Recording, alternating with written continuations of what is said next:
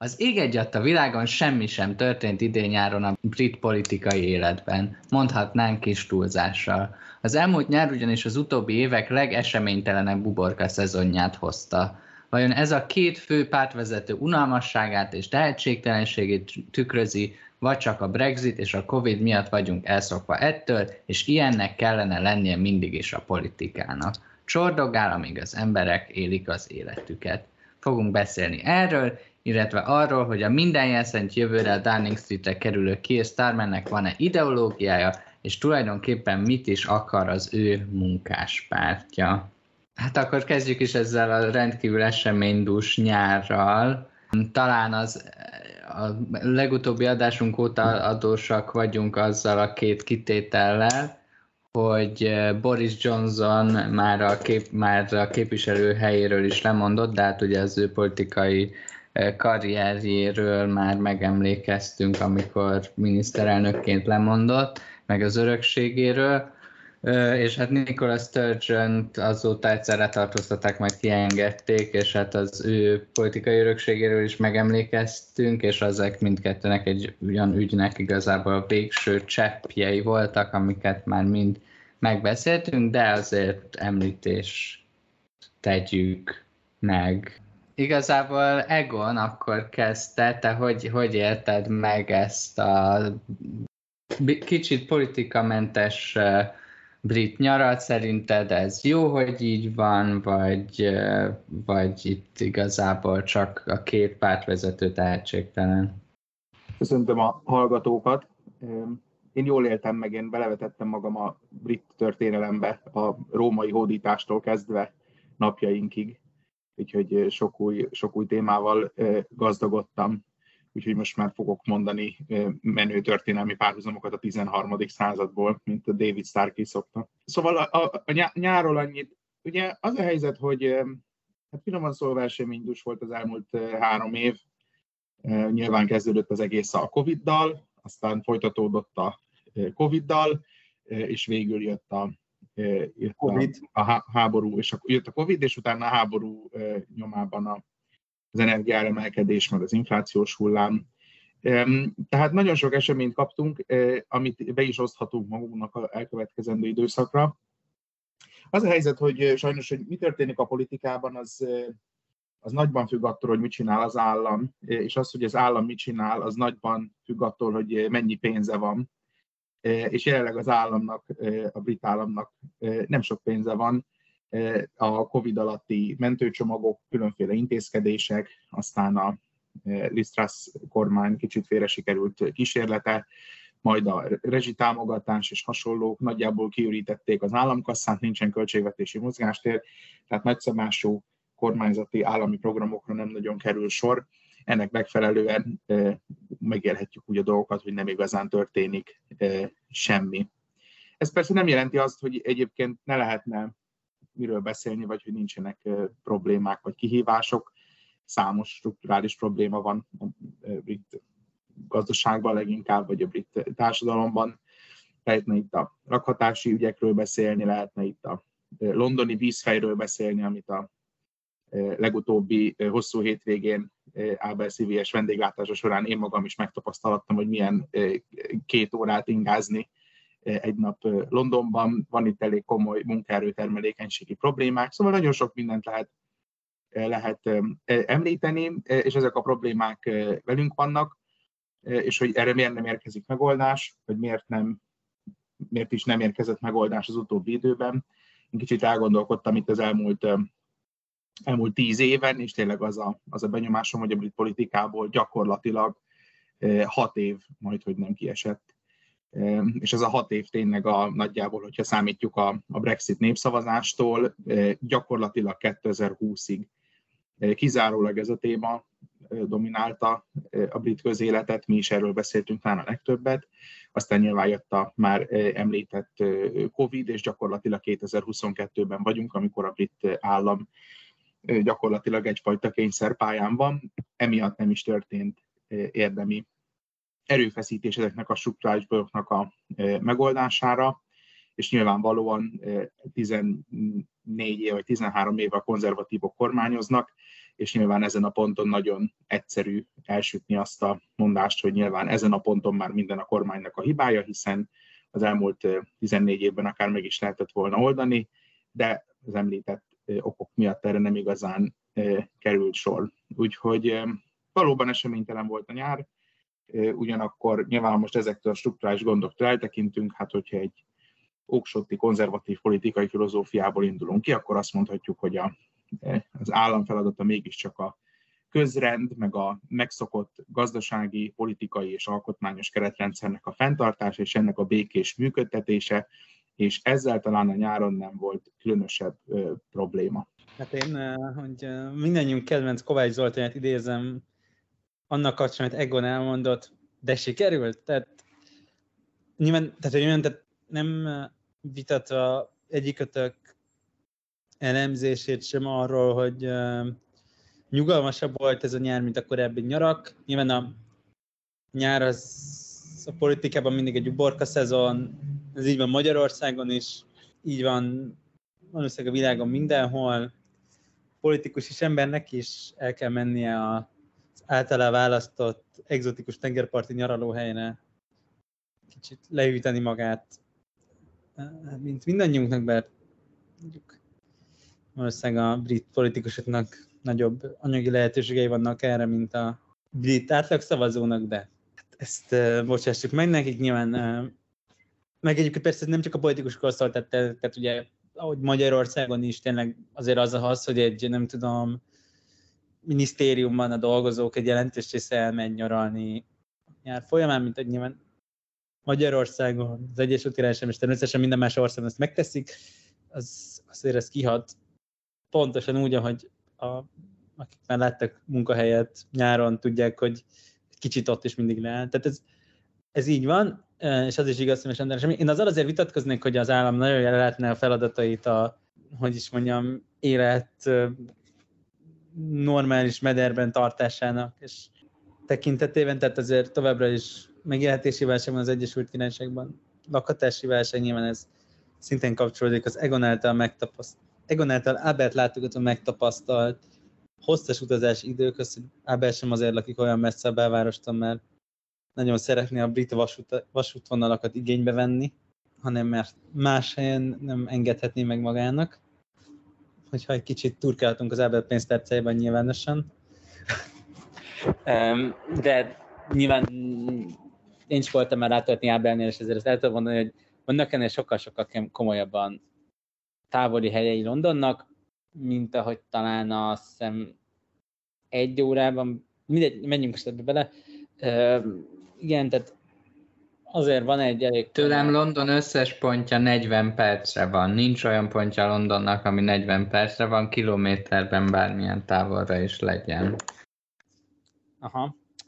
Na, tehát ez az egyik. A másik, hogy nyilván van közben egy jelzálog hitelválság kezdődött, hiszen felmentek a kamatok, ugye emelték a mint, szinte, mint Magyarországon, úgy, hogy az Egyesült Királyságban is emelték az alapkamatokat, bár nem annyira drasztikusan, mint Magyarországon, és Magyarország ez miért nem politikai téma, hogy ez egy lényegtelen kérdés, de és messzire vezet. Tehát azért, azért inkább tűnik az Egyesült Királyság egy ilyen meg, megfáradt leépülésnek, mint sem, mint hogy is mondjam, egészséges elketyegésnek, vagy de ugyanakkor ez valóban egy megfáradt és spektákulummentes, és egy ilyen, menni, ahol tényleg ilyen politikai ügyek vannak, mint hogy bevezetik el Londonban a környezetvédelmi díjat az autókra, vagy sem, mit csinál a kormány a kishajókkal érkező menekültek ellen, és egy-két hasonló ilyen, ilyen, hogy is mondjam, a Twitter spektákulumán kívül nehezen értelmezhető politikai ügy van, miközben persze a, a krízis valós, és hát és sajnálatos, hogy megoldást nem igazán méltóztatnak nyújtani a politikusok. Egyébként egyik oldalon sem, de most azért a, ha lehet hinni a felmérésének, akkor a, a munkáspárt legalább jól jár azon, hogy kicsit mindenkinek elege van az egészből, a konzervatívok még ezt sem, hiszen ők, mint kormányzó párt, a, hogy is mondjam, értelemszerűen szenvedik el a ország összes gondjáért, bajáért a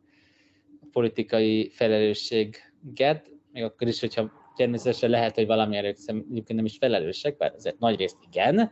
de, de még ha nem is lennének, akkor is ők nekik kell elszámolni, hogy és mi történik az országban, és ez, ami történik az országban, erről nyilván Ábel a legautentikusabb képet adni, azért ez nem annyira, nem annyira rózsás. Nyilván megint csak talán nem kell a ne, nem kell a magyar hallgatóknak nagyon nagy fantáziához, hogy átéljék azt, hogy milyen az, amikor a politikai uborka, tehát végtelenített politikai pangás és uborka szezon összeér a mindennapi életben megélt súlyos válsággal, nyilván természetesen azzal együtt, hogy azért az Egyesült Királyság válsága Magyarországról nézve már-már irigyre sem méltóan kicsi, bár természetesen a briteknek is azt kívánjuk, hogy minél előbb másznak ki a válságban, hogy maguknak is azt kívánom, hogy minél előbb essünk túl ezen, legyen vége. De hát ez, természetes. Ábel, neked mi a téked? Én azt gondolom, hogy a, a politik, tehát alapvetően a stúdió politikai helyzet lenni, amikor csak így csordogálnak az események, és a emberek élik az életüket, és nem kell minden nap olvasni az újságot azzal kapcsolatban, hogy most mi történik, ami miatt totálisan felborul az életük. Viszont azt gondolom, hogy ez mondjuk a 90-es években, 2000-es évek elején egy tök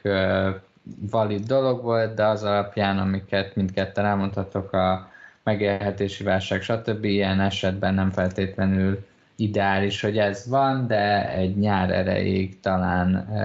elfogadható. Ami még extra dolog, és eszembe jutott, hogy fontos mindkét fő pártnak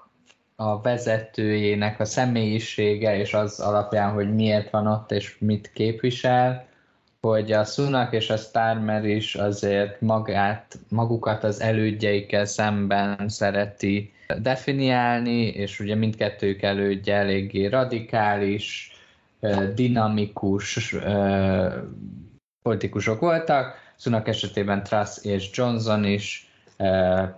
Starmer esetében Corbyn, ugye mindegyikőjükhöz elég kaotikus viselkedés és hát policy javaslatok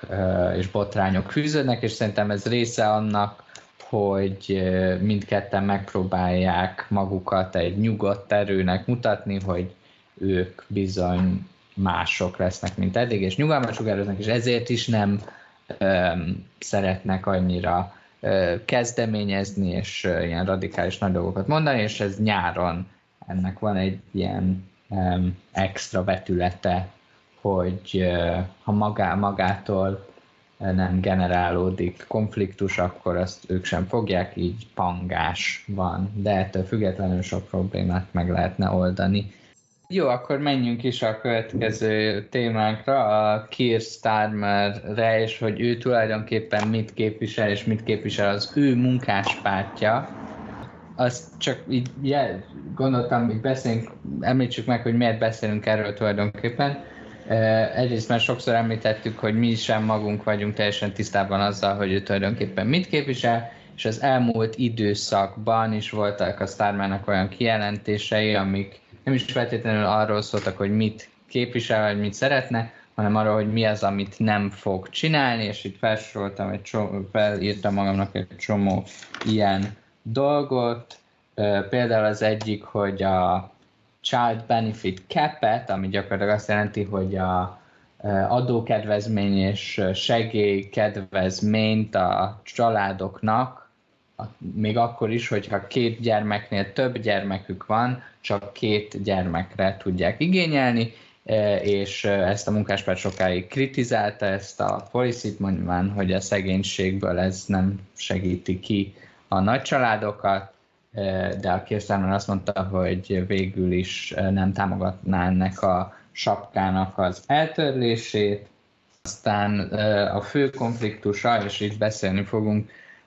előre időközi választásokról is, az egy, amelynek során az történt, hogy a Boris Johnson, aki lemondotta a képviselői helyéről, az ő londoni Inga körzetében is volt egy időközi választás, amit kicsivel ugyan, de elbukott a munkáspár, és megtartotta a helyét a konzervatív párt, és ezt sokan annak tudják be, hogy a helyi konzervatív jelölt az úgynevezett ULEZ, vagyis az Ultra Low Emission Zone ellen kampányolt. Az Ultra Low Emission Zone az azt jelenti, hogy bizonyos járműveknek, amik bizonyos környezetvédelmi szabályoknak nem feleltek meg, extra pénzt kell fizetniük azért, hogy behajtsanak oda, vagy egész egyszerűen ott közlekedjenek, és ugye a helyi konzervatív jelölt ezt kritizálta, miközben a londoni főpolgármester Sadiq Khan pont most egy héten belül vezeti be, terjeszti ki egész London területére ezt az úgynevezett UREZ zónát, és ez, az, vannak, akik ennek tulajdonítják azt, hogy a konzervatív párt nyert, és úgy néz ki, Keir Starmer is egy ezek közül, aki azt mondta, hogy a Sadiq Kánnak újra kellene gondolni ezt a dolgot, mert a megélhetési válság alatt a kis embereket ez negatívan érinti pénzügyileg, és egyébként a munkáspárt programjából is eltűnt, hogy több nagyobb városban ilyesfajta zónát bevezessenek, ami ugye a munkáspárt klímaügyi és klímavédelmi céljaival adott esetben nincs, nincs összhangban, vagy furcsa. Annyit hozzátettek, hogyha jól tudom, a, a, ez az ULE, ez, ez inkább szól uh, milyen levegő minőség javításról és, olyan egészségügyről, mint klímavédelemről, csak hogy kis pontos, és a másik pontos, hogy Sadiq Khan, ezt jól tudom, adás felvételéhez képest néhány nap múlva történ, történik majd bevezetésre, és eddig még nem mutatta jelét, hogy visszavonná az ULESZ-t, amiről majd beszéljünk is. Így van, nem, nem fogja visszavonni annyi, hogy pénzügyi támogatást ad, ígér minden olyan londoninak, akinek olyan autója van, ami az ULEZ zóna miatt uh, díjköteles lenne. Igazán, és uh, Starmanek Szadikánnal volt még egy ilyen um, tusája fűügyben uh, nemrég, amikor uh, Sadiq Khan azt mondta, hogy ő tulajdonképpen dekriminalizálni akarná a füvet Londonban, de um, Starmer ezt nem támogatja, és szóval sorozatban jönnek ilyen esem, esetek, amikor egy adott esetben progresszív pozíció mögül um, táncol ki Keir Starmer egy progresszív párt elnökeként úgy, hogy egyébként a közvéleménykutatásokat magasan vezetik, és ez, ez alapján beszélünk arról, hogy ő tulajdonképpen most mit is szeretne. Ti mit gondoltok Starmannek a reakciójáról, akármelyikre, amit elmondtam, és illetve arról, hogy hogy reagált a, az időközi választásokra? Na most az a helyzet, hogy itt nem, nem csak ez az egy választókörzetben tartottak időközi választást, hanem kettő továbbiban is és a három választásból a másik kettőt a konzervatívok elbukták brutális szavazó átvándorlás mellett. Szóval mindkét választókörzetben több mint tízezer szavazó vándorolt át a konzervatívoktól más pártokhoz, és az egyik körzetet, ha jól emlékszem, a liberális demokraták, a másik körzetet pedig a, pedig a munkáspárt nyerte el, és valóban ebben a harmadik körzetben közelítőleg 500 szavazattal a munkáspárt elbukta a körzetet. Egyfelől én nagyon nem szeretem, én, én a, a helyközi vagy a, a lokális vagy helyhatósági választások alapján sem szeretem a országos politikai bestéseket, de a időközi választások alapján pedig végképp nem. Éppen ezért nyilván, mikor ekkora a szavazó átvándorlás van, abból lehet levonni következtetéseket. Olyan következtetést azonban nem lehet levonni, hogy ebben a körzetben emiatt az adott közpolitikai javaslat miatt bukta el a munkáspárt a kerületet.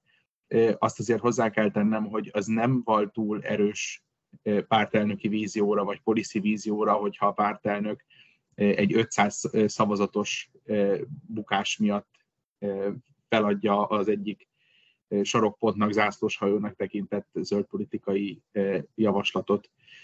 Szóval lehet ezt a javaslatot kritizálni számos szempontból, de alapvetően én ezt túlbeszéltnek tartom ezt az ügyet. Zöld politika tekintetében, vagy bocsánat, a, a Cannabis legalizálás tekintetben, vagy de facto legalizálás tekintetben pedig teljesen egyértelmű, vagy teljesen értelmezhető, hogy a alapvetően liberálisabb metropolita London főpolgármestere az ilyen ügyeknek szószólójává válik, és emiatt, ha úgy van, akkor akár konfliktusba is kerül a pártelnökkel, akinek hiszen az egész országnak kell politizálnia. Ezzel az égvilágon e, semmi gond nincsen, és ez azt gondolom, hogy e, belefér egyfelől a, a főpolgármester autonómiájában, másfelől pedig, e, pedig a pártnak a politikai kommunikációjában. Úgyhogy nyilvánvalóan ezek a választási eredmények nem túl jó, hír, nem túl jó hírt jelentenek a konzervatívok számára. A választók aktívan alkalmazzák a taktikai szavazást, ez már teljesen egyértelmű, úgyhogy a dél-angliai választókerületekben a jövőre feltehetően a liberális demokráták fognak aratni, még az északi választókerületekben, illetve várhatóan Skóciában a munkáspárt fog új erőre találni, aztán meglátjuk, hogy mi lesz, de legalábbis erre a kimenetre talán következtethetünk, vagy ezt gyaníthatjuk a események alapján. Jó, ez, én alapvetően egyetértek az Egonnal, hogy itt tényleg arra van szó, hogy egy körzetet, ami azért az, hogy a miniszter, mert hogy a, jó, most már kettével ezelőtti miniszterelnök körzete volt, ami, és ugye Boris Johnson azért indult el tehát ő a nem nagyon titkolt miniszterelnöki ambíciói miatt indult el egyáltalán, de 15-ben a, a képviselői helyett ott. Ez nagyjából azért azt jelenti, hogy ez egy elég biztos körzet, hiszen miniszterelnökök ritkán szoktak, azokat általában leveszik azokról a helyekről, ami, ami bizonytalan nem ez volt sosem a leg, legerősebb konzervatív képviselői hely, Uxbridge és South Ruisley-t mondjuk ki, de tehát amikor azért négy éve még a Corbinék kitaláltak, hogy valószínűleg nem a Corbinék, hanem inkább ez az ilyen Owen Jones, Ash Sarkar vonal, hogy küldjünk ide Getsz csak aktivistát, most elnézést, hiszem, először káromkodtam ebben az adásban, uh, szóval küldjünk ki de sok aktivistát, mert mekkora poén lenne Boris Johnson-t megbuktatni, mint képviselő, szóval azért ez akkor nem volt egy reális forgatókönyv, most majdnem sikerült, úgyhogy egyébként, hogyha a zöld párt nem viszel majdnem 3% pontot, akkor egyébként nyert volna a munkáspárt. Um, és egyébként egyetértek el gondolni, hogy azért egy, erre építve visszavonni egy zöld politikai javaslatot, ez nem, nem vonna maga után hatalmas, tehát hogy ez nem, nem túl következő, már csak azért is, mert azért azt lehet hallani, hogy ez az egész, mint ugye általában egy csomószor ezek az, az ilyen hasonló intézkedésekre egyébként máskor is jellemző, hogy azért ameddig uh, hogy is mondjam, ameddig ez ilyen ma, demokrész kardja, hogy majd lesz egy ilyen adó, és nem derül ki, hogy egy csomó embernek nem is kell fizetni, mert a tíz éves autó is tudja már azt a környezeti előírást, ami, ami teljesíteni kell ahhoz, hogy ne kell ezt fizetni, vagy nem fogja rájönni, hogy jó, de amúgy igazából nem tudom, havonta kétszer ül abba az autóba, és, tehát, hogy, és megszokja ezt az autót. Nyilván egyébként persze, de hogy mégiscsak, Szóval, hanem pont a, a bevezetése előtt néhány hónappal, amikor az emberekben aggodalmak, adott esetben abban az értelemben nem jogos aggodalmak, hogy őket nem érinti az ULESZ, tehát nem fognak fizetni, de, fél, de azt hiszik, hogy fognak, vannak egy ilyen adóval kapcsolatban, most ez nem, ebben azért ilyen végtelen következés arra, hogy mondjuk az ULESZ buktatná meg Szadikkán 24 májusában, úgy, hogy egyébként a, a változás által érintett ilyen külső londoni kerületek korábban se szavaztak Szadik Kánra, és már kétszer megválasztották polgármesternek, és várhatóan a, hogy is mondjam, 9, tehát az elmúlt 26 év, akkor már 27 év ö, legnagyobb munkáspárti hullámának a hátán kell harmadjára megpróbálni megnyerni azt a, ö, azt a helyet egy ö, olyan tori jelölt ellen, aki egyébként egy, eh, hogy is mondjam, hát, hogy egy ilyen épeszű fotót még nem készítettek róla, tehát, hogy azért ez, ez itt azért ennek fel, tehát hogy azért, amikor is Szadikán presszurálják, hogy vonja már vissza, mert különben, hát ez neki nem ezek nem erősek. Ez egy érdekes megfejtés volt, azt hiszem a Steven Bush-tól olvastam, hogy ez, ez rámutat egy nagyobb problémára, hogy London talán az egyetlen olyan viszonylag nagyméretű politikai egység, hogy így mondjam, a, az Egyesült Királyságban, ahol a, a munk, helyi munkáspárt sikere egy csomó olyan, tehát, hogy egy csomó olyan része van Londonnak, ahol a helyi munkáspártnak nem kell jól, jól szerepelnie, mert anélkül is vígan elvezethetik a várost. Ilyen egyébként pont ez a, a London külvárosa, miközben a, az országos pártnak viszont hát nem is, de nem is mondom, hogy szüksége lesz ezekre a helyekre, mert jelenállás szerint egész nyugaton elbukhatnak há- néhány londoni körzetet bármilyen, bármi miatt nem ezt fogja veszélyeztetni a parlamenti többségüket, de hogy legalábbis reális, hogy ezeket a körzeteket meg akarják szerezni, és ez egy olyan ellentmondás, ami nem jelentkezik az Egyesült Királyság többi részén, talán ne valószínűleg, hogyha megnézik mondjuk Manchester-t, vagy, vagy és a Manchesteri polgármestert, ott talán vannak hasonló dinamikák. Ez szerintem egy, egy nagyon érdekes konfliktus, egyébként pedig egyetértek Egonnal, hogy azért nem, nem ezzel múlik el. Az egyiket a, a liberális demokraták hozták el, de, de hogy pont ez az, hogy amikor amikor egyébként nagyon nyerésre állsz, akkor nem, nem tűnik reálisnak leállni a, az, a nem tudom, tehát ez, akkor már kicsit azért hogy ilyen lehajlunk az apróért, hogy hát ha még öt szavazatot összehozunk, hogyha mégse lesz ultra low emission zone, és hát ez nem. És egyébként tök érdekes, ez, a, ez az ügyeket megjelent a, hát a nagyon szeretett háromharmad podcast, és ott pont ez volt, hogy de hát, mint a jó példa, hogy a, hogyan áldozza, a, nyilván Pető Pétertel, aki akinek ez jellemző a politikai gondolkodás, és az is jellemző, hogy az Egyesült Királyság politikához körül annyira ért, mint mi a déloszéthoz, vagy, vagy nem tudom, de hogy ott is elhangzott pont ez, hogy de hát mennyire racionális politikailag ez a sztármerék részéről, hogy itt elkezdték, hogy mégse legyen ulez, de szerintem ez nem racionális politi- politika, ez egyébként egy olyan körzetben, ahol egyébként a zöld párt jó szereplése, relatív jó szereplése, 300 pontos szereplése egyébként ugye a, a munkáspártnak valószínűleg ebben a hely választó, tehát hangsúlyozom a zöld párt relatív jó szereplése valószínűleg hozzájárulhatott ahhoz, hogy a munkáspárt nem tudott győzni, nem biztos, hogy az a jó stratégia, hogy akkor a környezeti, vagy a környezetvédelmi intézkedés vonjuk vissza, hogyha egyébként az, az lehet, hogy ügyélni embert ez a zöld párthoz. A zöld párt az lökne. Szóval én nagyjából én gondolok erről, és, és nem tudom, Egon, te mit gondolsz az ULEZ-ről? Mennyit fogsz fizetni az autódra, ami nincs? Azért ne felejtsük el, hogy ez a párt 2019-ben majdnem száz éves távon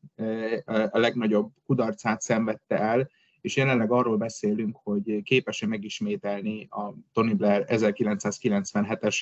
földcsúszamlásszerű győzelmét. E, ez egy óriási teljesítmény, e, hogy egy gyurcsányi szófordulattal éjek visszahozták a szarból a pártot. E, ezek, ezek, ez, tényleg nem egy kis dolog. Az ULEZ-ről pedig tényleg, tényleg az a véleményem, hogy én nem ástam bele magam részletesen ebbe a policybe, amennyire értem, de facto ez a javaslat a legszennyezőbb, legpöfékelőbb, legbusztustalanabb dízelautókat tiltaná ki de facto a város közepéből, és a kiterjesztés után a város egészéből. Tehát nem kell ahhoz Greta Thunbergnek lenni, hogy az ember ezt így belássa, hogy ha együtt él 10 millió ember egy városban, akkor lehetőleg az ilyen széntüzelésű, pöfékelő autókkal ne hajtsanak már be tehát értem azt, én értem azt, hogy lehet ezt mérleg, mérlegelni, meg méricskélni, hogy, hogy hozzá szavazót az, hogy eltörlik, vagy, vagy, vagy, vagy, vagy taszít szavazót, de hát hogyha van egy egyértelmű ilyen politika, aminek ráadásul van egy zöld beütése, akkor az egy ilyen zöld, önmagát valamennyire azért baloldalinak tartó párt, hát tűzze már ki magára. Tehát így, mert így a kormányzás is nagyon nehéz lesz, nagyobb ügyek esetében is problémák eh, fognak felmerülni, nem, nem, nem, nem ilyen ügyek esetében, mint az ULEZ. Eh, és egyelőre tényleg az látszik, hogy eh, a szavazók abszolút pozitív visszajelzést adnak ennek a pártnak, meg lehet nézni a közvéleménykutatásokat. Én megértem, hogy a, a munkáspárt vezetőjén hatalmas nyomás van, hiszen mindenki nagyon nagy várakozásokat támaszt vele szembe, de ugye a választást jövőre feltétlenül meg fogják nyerni, és utána el kell kezdeni kormányozni a következő napon, meg a következő héten, és ott egy kicsit határozottabb fellépésre lesz szükség, mint amit az ilyen epizódok alapján látunk. Bocs, még annyit tennék hozzá, hogy igen, tehát itt, itt azért ugye jelentős részben a várakozásokról volt szó. Tehát, hogy amikor mindenki azt gondolja, hogy akkor a földcsúszamlásszerű sikert fogsz elérni ezeken a választásokon, mondjuk ezek közül kettőben, mert a harmadikról ott a, a libdemeket várták befutónak, hogy be is futottak, és akkor ugye ehhez képest hatalmas pofára esés, hogy néhány száz szavazattal egy egyébként a 650-ben mondjuk 15 helyen értelmezhető éppen kúrens helyi ügyön elcsúszik icike-picivel egy, egy választás. Tehát tényleg azon a szinten, amit magyar, tehát tényleg ez, amikor már a, a kispártokra lehet mutogatni, hogy ha tíz nem vagytok, akkor mi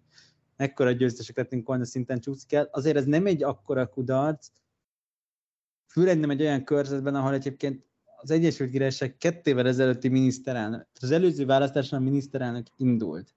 És hát igen, hogyha azt gondolod, tehát hogyha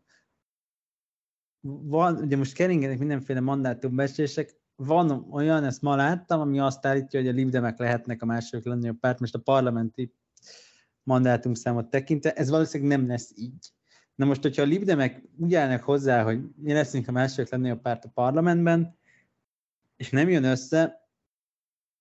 akkor akár mekkora hatalmas áttörést érnek el véletlenül jövő májusban a következő választáson, akik arc, arcfesztéssel járnak. Most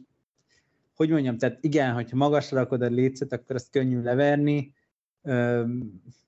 ettől függetlenül még lehet, hogy ez egy tisztességes magasságú ugrás volt, egy kicsit a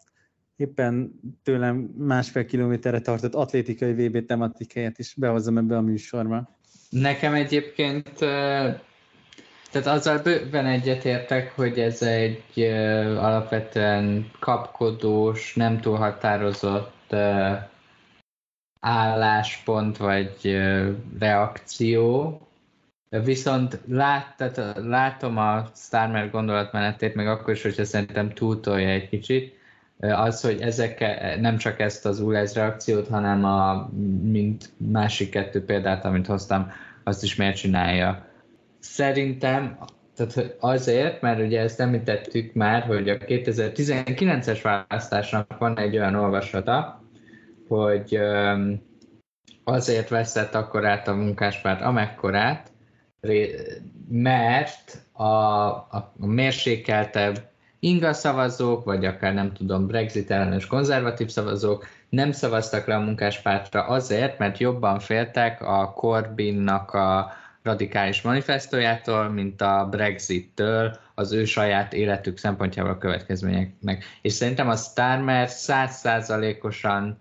ezt a tanulságot vonta le ebből a vereségből, százszázalékosan ennek tulajdonítja a vereséget, és mindent megpróbál azért megtenni, hogy ne tűnjön egy másodpercre se az ilyen ingaszavazók, középosztálybeli, felső közép, középosztálybeli ingaszavazóknak, felső középosztálybeli adott esetben kiábrándult tori szavazóknak, ne tűnjön úgy, hogy az ő nekik bármivel is egy icipicit rosszabb lesz az életük, vagy nem tudom, több adót kell fizetniük, vagy valami. Szerintem ez a, ez a logikája,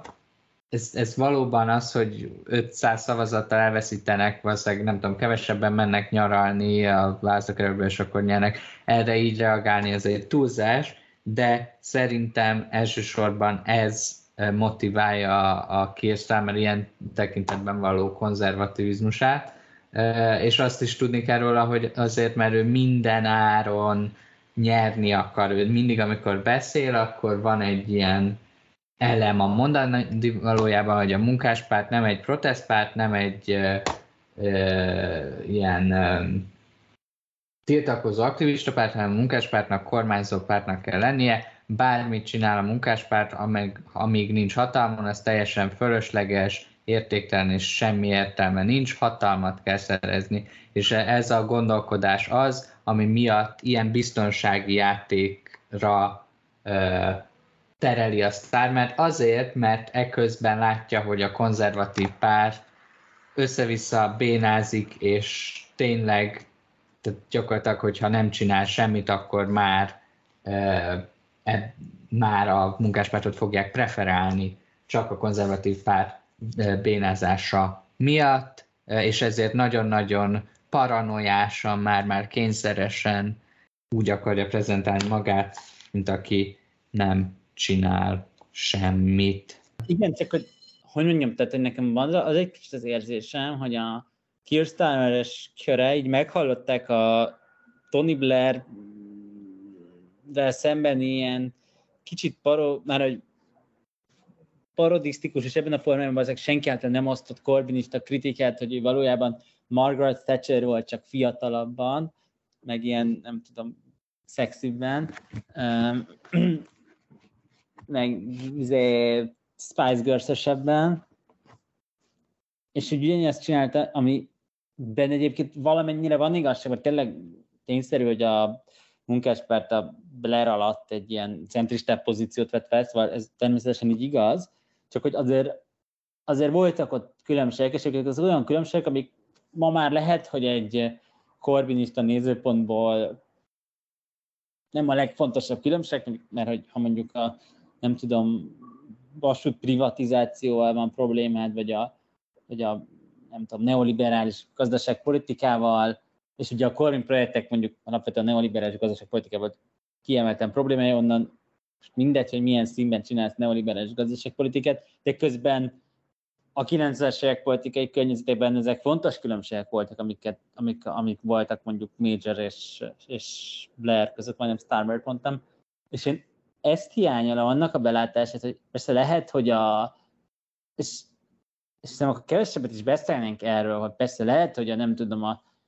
két gyerekes, már a kettőnél több gyerek utánjáró segélynek a befagy, na igen, szóval ennek a, a gyerekek utánjáró segélynek a befagyasztása két gyereknél egy népszerű javaslat, egyébként amennyire tudom népszerű javaslat, szóval, vagy hát nem javaslat, mert ez egy élő policy, csak hogy azt nem látom, hogy mi az, am, am, amiért meg kell tenni ezeket a ilyen szakpolitikai áldozatokat, így hülyen fogalmazva, hogy megcsinálják, mert a munkáspártáról semmit nem mond. Most az leszámítva, amit egyébként szerintem nagyjából magától értetődően elfogadnak a britek, brit választók, hogy oké, okay, hát most ennél a teljes tragédiánál, ami jelenleg kormányzás címén zajlik, csak jobb lehet, de ezt leszámítva azt nem mondja a munkáspárt, hogy miért érdemes Kirsten, mi, mi, miért adjuk nekik a hatalmat, mi az, amit ezzel a hatalmat kezdeni fognak, mert ha azt mondják, hogy jó, figyeljetek, az van, hogy itt tudom én, izé, nagyon-nagyon népszerűtlen ez az ULEZ. Most ezt tegyük fel. És hogyha ha, ha nem tudom, és hogyha és ezzel többegeket mozgósítanak ellenünk a, a torik, ez azért így nem igaz. De minden. És hogy fel kell adni, mert ha mi leszünk kormány, akkor olyan faszal, nem tudom, zöld megállapodás politikát csinálunk, és olyan csiliárdokat öntünk a fenntartató közlekedésbe, hogy tulajdonképpen végére ugyanott leszünk, akkor ezt, akkor ezt értem, hogy azt mondják, hogy uh, ugye tehát a, ez a két gyerekes izé, ez azért van, mert hogy egyébként ez egy viszonylag, és nyilván a brit költségvetés arányaiban nézve egy viszonylag olcsó intézkedés, mert tényleg nagyon, tehát így a most morál, emberek morális iránytűje szerint legkiszolgáltatottabb embereknek a szegénységben élő gyermekeknek segíteni. Szóval itt valószínűleg ezért volt egy ilyen komoly felábrás. Megint csak nem látjuk azt, hogy van egy ilyen izé, ami a, a Blairnél minden hibájával együtt megvolt, hogy oké, okay, igazodunk ezek, ezekben a dolgokban a torikhoz, ilyen volt mondjuk a adott esetben nagyon szigorúan igazodunk hozzájuk. Például ilyen volt a, a Blairnél, ez inkább a Brownhoz kötődik a, a Tori költés, tehát a, az ilyen állami kiadásokra vonatkozó igé, nem is ígéreteknek, hanem vállalásoknak, amiket a Torik kormányon tettek az átvétele, hogy nem fogunk, nem tudom, nagyon sokat költeni, aztán persze a végére ez már egy másik kérdés. De cserébe, ha ránk szavaztak, akkor lesz minimálbér mondjuk, amit pont a, az első Blair évek hoztak el, vagy lesz Skót, Velszi autonómia, amit az a Blair első kormány vezetett. Tehát lesznek ezek a dolgok, Londonban autonóm önkormányzat, tehát csak most kiragadtam néhány be, hogy lesz, és hogy itt most persze én személy szerint lehet, hogy vitatkozni, hogy fel kellett, el kellett fogadni a, a konzervatív párt költségvetési kiadásokra való ígéretét, de ez egy, ez egy hogy is mondjam, ez egy olyan lemondásról látom, hogy miért tették a lemondást. Szerintem starman az a baj, hogy, és most nyilván nem az én szempontom, hanem hogy, hogy egyszerűen azt nem mondja, hogy, hogy miért lenne tök jó, hogy hatalomra kerüljön, arról nagyon sokat szeret beszélni, hogy hát bocs, ezt nem csináltam, hát, hát az, a, az, az, az azért, azért, lehet, hogy, csak, hogy itt csak 400 képviselőhelyem lesz a parlamentben, és nem 500, és szerintem ez nem egy, egy ilyen politikai fenntartó dolog, mert ez, ez a politika tényleg egész addig sikeres, amíg a torik szarul kormányoznak. És ha véletlenül mondjuk jövő májusig valamiért összekapják magukat, ami lehet, hogy tényleg csak annyi, hogy szerencséjük van, és a világgazdaság úgy fordul, tehát még össze kell kapni magukat, akkor már nem tűnik annyira fenntarthatónak erre építeni a, a, a jövő fényes Starmer kormányainak a, a lehetőségét, hogy úgyis ránk fognak szavazni, mert ezek rosszul kormányoznak. Mindjárt te is reagálhatsz, Egon, ha gondol, csak egy ö, dolgot hadd dobjak meg még be ide. Egyrészt nyíltan is beszélnek róla, másrészt olvasni is lehet, hogy hogy a munkáspárt milyen különböző politikusai milyen országokban repkednek, hogy inspirálódjanak. És Késztermen nagyon sokat beszél Joe Bidenről, mint inspirációról, akár policy szinten is, például az Egon kedvenc új policy, az Inflation Reduction Act-et nagyon szereti Kirstármer felhozni példaként, és, és emel... Ábel, de hogy ott is mindig az van, hogy hogyan mondtak le bizonyos elemeire, de hogy azt nem hallott, hogy itt tudom én, ilyen cégeket fogunk onsorolni, ez azt hiszem, hogy olyan kifejezés, hogy Egont elveszítettük a podcast számára, vagy milyen infrastruktúrális beruházásokat fogunk megtenni, miközben hát ha valamit, akkor ez az infrastruktúrát, ezt bőven lehetne az Egyesült Királyságban még nagyon-nagyon-nagyon-nagyon sokáig fejleszteni, és tehát hogy arra rámehet egy, mint hogy a Johnson majdnem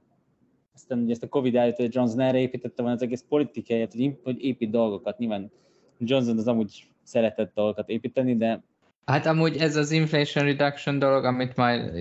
Act, amit a Egon annyira szeret, majd elmond, hogy pontosan mi. De hogy szóval ezt hozta egy példának policy szinten, de szóval sokat beszél Joe Bidenről, lehet tudni, hogy Olaf scholz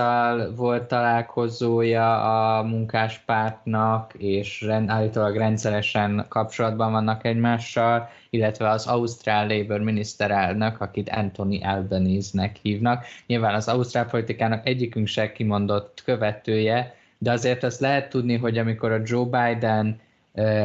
volt a Trump ellen a kampányában, akkor a republikánus szavazókra, kiábrándult republikánus szavazókra lőtt, mint állat, hogy szavazzanak rá az Olaf Scholz, ugye magát a Merkeli örökösnek mutatta fel, tehát szerintem ezt veszi át ebből, hogy kicsit azért konzervatív vagyok, és úgy nyerek progresszív jelöltként. Ugye két év alatt, másfél év alatt remekül eljutottad, hogy harmadik a felmérések.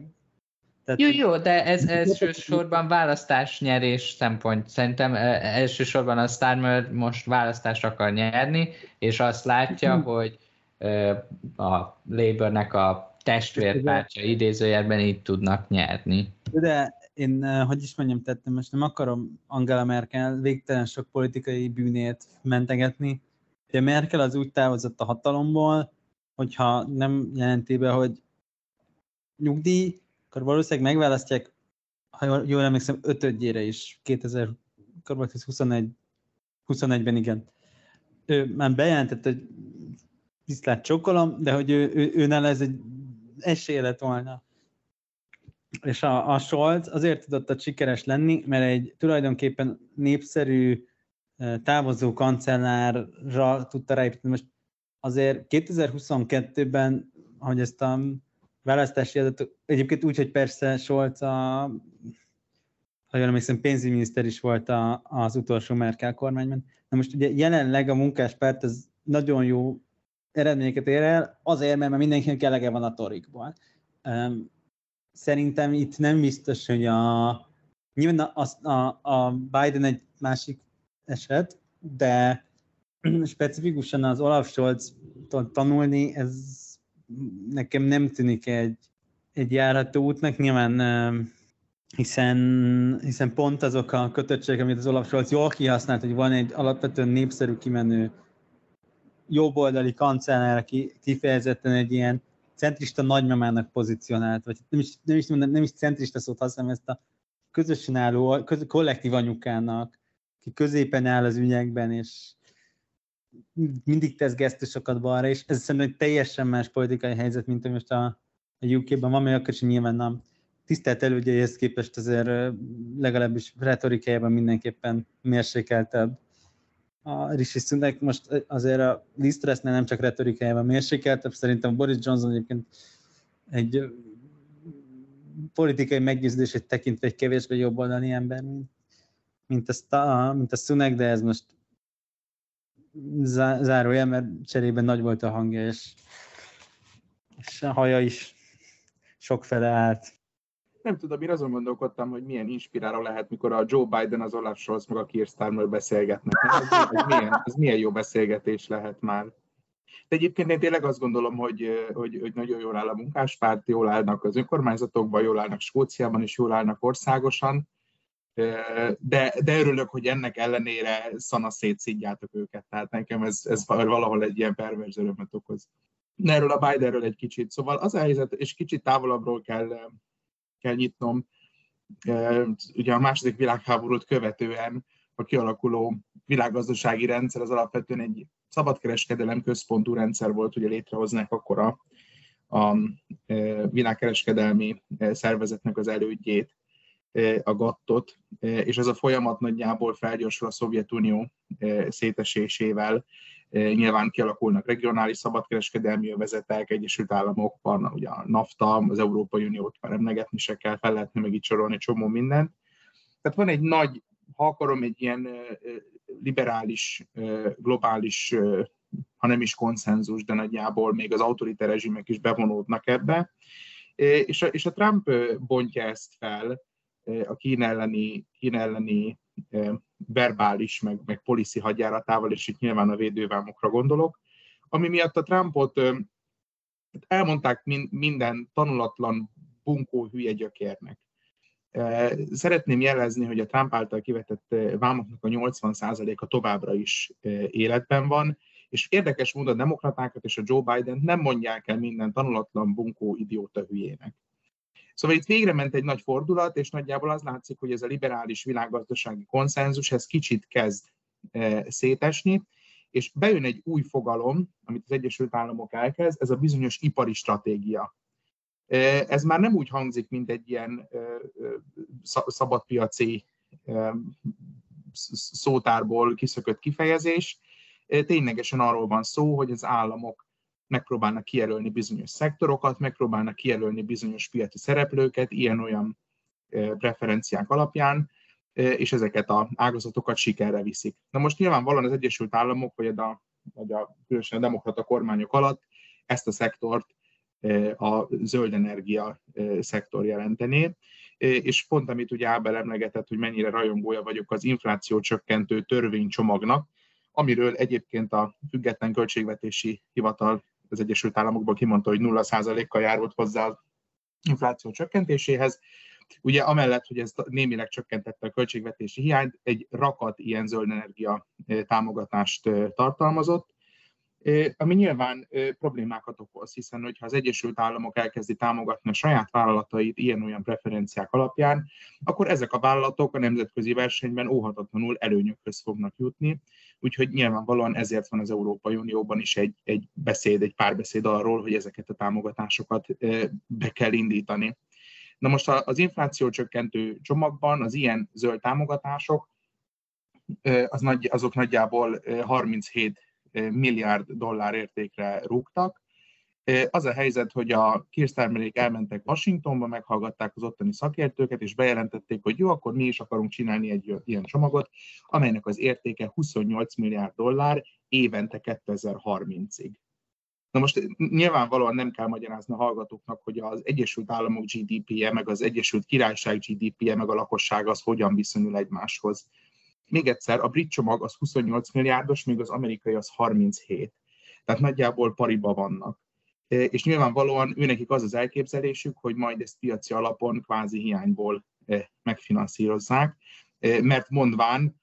ezek úgyis befektetések, amik utána jövedelmet generálnak, meg felhagyják a GDP-t, és minden szuper lesz.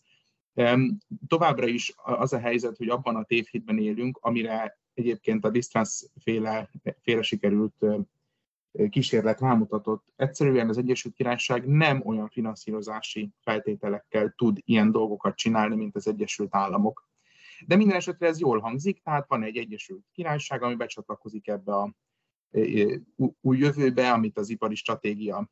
fémjelez, és amúgy is ilyen zöld, meg, meg államilag beavatkozó, és ez milyen szuper lesz. Én nekem ezzel kapcsolatban erős kételjeim vannak, de túl sok részletet nem láttunk még ebből a programból. Annyit tudunk róla, hogy igen, semmit mondó és jó drága. És akkor nyilvánvalóan ezt a számítva még van egy pár programpont, amit talán felkaroltak, vagy, vagy el lehet mondani, már talán mi is beszéltünk róla. Az egyik a senkit nem érdeklő alkotmányos reform, nyilván a Lord Dokházának az eltörlésére gondolok, a külföldi rezidensek kedvező adózásának a eltörlése, ami behajtana kb. semennyi adóbevétel, tehát abból nagy reform nem lesz illetve ami kicsit megnyugtató számomra, hogy Tony Blairhez hasonlóan Starmer is úgy fogalmazott, hogy hát szeretné a privát szektort bevonni az egészségügybe, a várólisták rövidítése, meg, a, meg az ellátási problémák enyhítése véget, szóval akarom ez egy praktikus, sugalmas eh, megoldást jelentene. Amit nem fognak csinálni, az nyilvánvalóan, amit egyébként a Jeremy Corbyn annól beharangozott, az nyilván a tandíjreform, meg a, meg a egyetemi tandíjreform, meg a a felhalmozott diákhiteleknek az eltörlése vagy csökkentése, stb., amivel ugye rögtön csomó szavazatot tudtak volna szedni maguknak, de hát ezt végül nem fogják csinálni, hála az égnek, illetve nem lesz széleskörű államosítás sem, nyilván a vasutakat pedzegetik, de mint említettük korábban, hát a költségvetések a tartalékai igencsak, igencsak kimerültek, és akkor nyilván itt még van egy, egy hosszas monológom arról, hogy egyébként mennyiben más a gazdasági környezet, mennyiben mást fognak örökölni ők, mint Blairék örököltek. Annól erről lehet beszélni, hogyha majd Ábel úgy dönt, akkor szívesen mondok erről egy pár dolgot. Az biztos, hogy egy... Oké, okay, amúgy a végén szeretnék beszélni arról, hogy mennyiben lehet a Starmert a Blair-rel összehasonlítani, és akkor ott majd tudunk erről beszélni. Jó. Jó. Az biztos, hogy alapvetően egy, egy, egy ilyen intervencionista beavatkozó államképpel bírnak, ha akarom, akkor, akkor zöldek dörgölőznének valóban a Bidenékhez, akiket csak és kizárólag a Trump visszatérése tart, vagy visszatérésének a, az árnya tart hatalomban, illetve lehet most még itt az olasz Solccal példálózni, a szocdemek Németországban jelenleg a harmadik párt, a CDU és az AFD mögött, szóval nem hiszem, hogy, hogy túl ígéretes lenne ez a, ez a víziótlanság eh, hosszú távon. Eh, minden esetre én ettől a zöld energia finanszírozástól eh, nagyon félek. Jó, én akkor gyorsan reagálok. Egyrészt nyilván azt szeretném hangsúlyozni, tehát hogyha van, Amerikában amúgy is szeretik ezeket, a, adunk egy hülye nevet a, a törvénynek, hogy népszerű legyen, na most az infrastruktúra törvényt elnevezni infláció csökkentési törvénynek, hát ez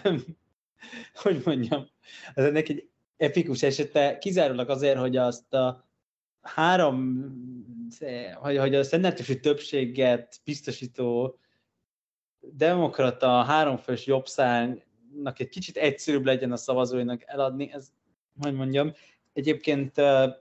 nyilván nem lepőnek a hallgatókat, hogy az én szívem ez közelebb áll az infláció csökkentési törvény tartalma, mint a az Egonéhoz, meg egyébként azért azt hozzátenném, hogy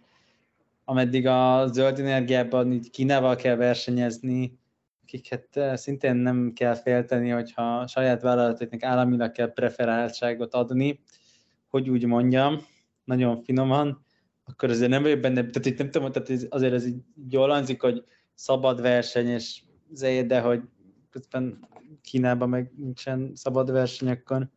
ez lehet, hogy a Kína felé a geopolitikai kiszolgáltatottságot nem az Egyesült Államoknak, amit ahogy Egon kiválóan elmondta, Joe Biden se szeretne növelni, és igen, tehát, hogy ez a Kína ellenesség, ez rendkívül mainstream lett az elmúlt kavatna 7 évben, amióta Trump a hülye ez, hogy ez, ebben maximálisan egyetértek az Egonnal, de egyébként azért a, amúgy nekem ez egy, egy, ilyen radikális Steiner policy, hogy a, az önkormányzatoknak valahogy az ilyen használaton kívüli telkeket egyszerűbb lesz kisajátítani, hogy oda házakat építhessenek lakások, lakhatás céljából. Ez azt hiszem az egyetlen radikális gondot a Starmanek. És akkor tök érdekes, hogy említett az államosításokat, hiszen például a vízművek államosítása, ami egy, egy igen, államosítása, ami azért éppen szintén a teljes szétesés állapotában privatizálták magukat, nagyjából a vasutakhoz hasonlóan, csak ugye a vasútvonalakkal ellentétben, ahol maximum egy kicsit késsel, meg maximum az egészségesnél gyakrabban van lezárva karbantartás miatt. Üdvözlöm a Ferencvárosi autósokat a Duda használatukkal azért ugye a víznél lett felmerültek ilyen folyómérgezéses történetek is, amik azért kevésbé szórakoztatóak, nem mintha brit vasutak állapota az olyan lenne. Nyilván Egon elmondja mindjárt, hogy a vízellátás természetes monopólium, ezért arra más piaci elvek vonatkoznak, de csak, csak hogy van egy ilyen helyzet, ahol még az Egon is elfogadhatónak tartani az állami tulajdont, erre akartam utalni, népszerű a, a privatizáció, éppen elég indokolható lenne, hogy miért van erre szükség, a, mert elég rossz a, a magánosított közműveknek a, a működésmódja, és ezt is elhagyták. Ahogy egyébként a vasútállamosításról sem beszélnek annyit, azért vicces, mert azt a Torik egy kicsit elhalt, a, amióta nem Boris Johnson a miniszterelnök, de elkezdték. Tehát az, az annyira népszerű ígérete volt a Corbynnak, hogy a Torik gyak, nem megszorításokkal, amik, amiket most, most nem szeretnék belemenni, de hogy nem teljes privatizáció lenne, hanem egy ilyen nagyjából úgy, ahogy a BKK-nak vannak ilyen magán buszszolgáltatói, úgy egy ilyen állami vasútársaságnak a vonat üzemeltetést végeznék magáncégek, de hogy most kicsit leegyszerűsítve, de egy ilyen modellt a Torik elkezdtek kiépíteni 2019 után, ami szintén valószínűleg nem arra utal, hogy a Jeremy Corbynék javaslata vasútvonalak államosítására nagyon népszerűtlen lett volna a, a választók körében. Egyébként ugye mindkét esetben ez vasútvonalaknál nem vélemezhetően nem is járt volna különösen komoly, ilyen egy, tehát ilyen felvásárlási költségem, mert az volt a cél, hogy a, a, az ilyen licen, tehát a vasútvonalak üzemeltetésére adott szerződések lejártával államosították volna vonalakat, tehát nem kellett volna kivásárolni mindenféle fi, mindenféle más nyugat-európai országok államai tulajdonában lévő cégeket, akik ezeket a társaságokat üzemeltetik. Ha már beszélünk a sztármenizmusról, nézzük meg, hogy a gondolom, ami ez a programjának a gerince lesz, egyelőre mi ez az öt küldetés. Első pont az azért annyira nem érdekes, a legmagasabb fenntartható növekedést szeretnék a G7-en belül. Ez az első pont. Elmondom a pontokat, és utána a részletekben belemegyünk. Tehát ez az első pont. A második pont az, hogy megújuló energia nagyhatalom szeretne lenni az Egyesült Királyság 2030-ra. Aztán a jövő NHS-ét akarják létrehozni, ami a, leg, a következő 70 évre is tökéletesen működni fog. Növelni akarják a közbiztonságot, illetve az ötödik az, hogy esélyteremtési lehetőségek, amikben elsősorban ilyen um, oktatás, politikai um, javaslatok vannak. Hát ezek közül van pár, ami sovány, de van egy, ami amúgy annyira nem ezek közül a pontok közül. Úgyhogy igen, ez a gazdaság növekedési küldetésben elég kevés konkrétum van, ilyenek, hogy hát meg kellene javítani a Brexit dílt körülbelül, de egy érdekes konkrétum van, vagy hát konkrétum kezdemény talán, hogy az infrastruktúra és építési szabályozásokat megvizsgálnák azzal a célra, hogy esetleg liberalizálják, hogy könnyebben lehessen lakásokat például építeni. Ez, a, ez az egyik. Talán a, ebből a pontból az egyetlen. Mileg Egon biztos örülni fog, új fiskális szabályokat is ígérnek. illetve, de... Egon ízlése szerint hallotta, jól gondolom. Ja, hát igen. És, nem és... úgy szerint, hogy Mr. Egon zsíros advice azt, hanem hogy... Igen, és ebben a pontban ígérik ugye a befektetést a zöld energiába, amit Egon megnyugtatlak kataklizmikus méretűnek ígérnek, úgyhogy mindenki figyeljen ide. Na, aztán ebben az oktatás vagy esélyegyenlőségi e, küldetésben az alpontok azok, hogy a gyerekeknek a korai e, szakaszát a gyermeknevelésnek akarnak megkönnyíteni, a korai kisgyerekeknek például, tehát a kisgyerekeknek a, böl, tehát a bölcsödék kapacitását növelni akarják, és már, és már kiskortól el akarják kezdeni oktatni kommunikációs képességeinket, alaptantervet és vizsgarendszert akarják átvizsgálni, esetleg kibővíteni, és különös tekintettel a digitális uh, skillek megvalósításra, illetve 6500 új tanát szeretnének, azért ez egy 60 milliós országban, nem tudom, hogy mennyire ambiciózus szám, de, de hát lelkük rajta. Kapcsolódva tenném hozzá, hogy ha már sokat szittem Starmart, hogy nem mond semmit, speciál ezen a területen elkezdett az osztályplafon class ceiling, az angolul egy kicsit egy ilyen szójáték a üvegplafon, ami glass ceiling, de ez most mindegy, beszélni, hogy ezt át kell törni, tehát gyakorlatilag az munkásosztálybeli emberek esélyeinek a növeléséről egyébként, uh, hogy is mondjam, előre vetítve a Tony Blair-rel való nem párhuzamot kifejezetten én osztálypolitikai keretben beszélni, ami egyébként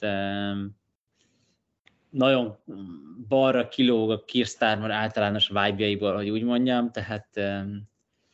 igen, viszont, viszont ugye itt sokszor használja azért ezekben a pont, ebben a pontban az aspiráció és ambíció szót, ami meg viszont megint eléggé bleres, de igazad van ebből a szempontból, hogy ez...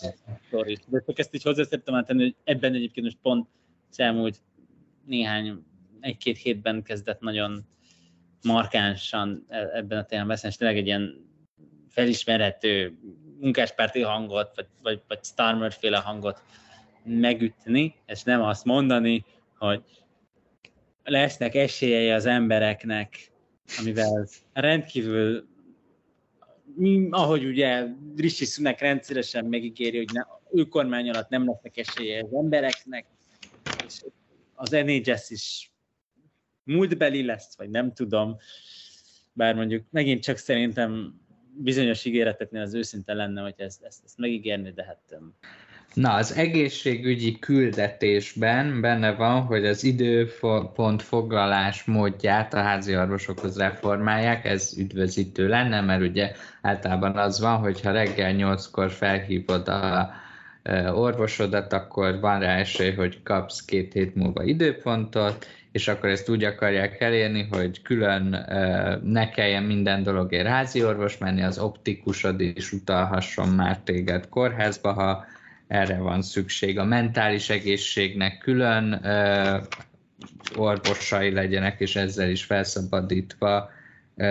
házi orvos helyeket. Ez azért annyira izmos program nem, de... de... Azért még az egészségügyhöz belesztetek, tehát itt azért csak hogy kontextualizáljam a hallgatóknak. Van egy nagyon híres felvétel, amikor a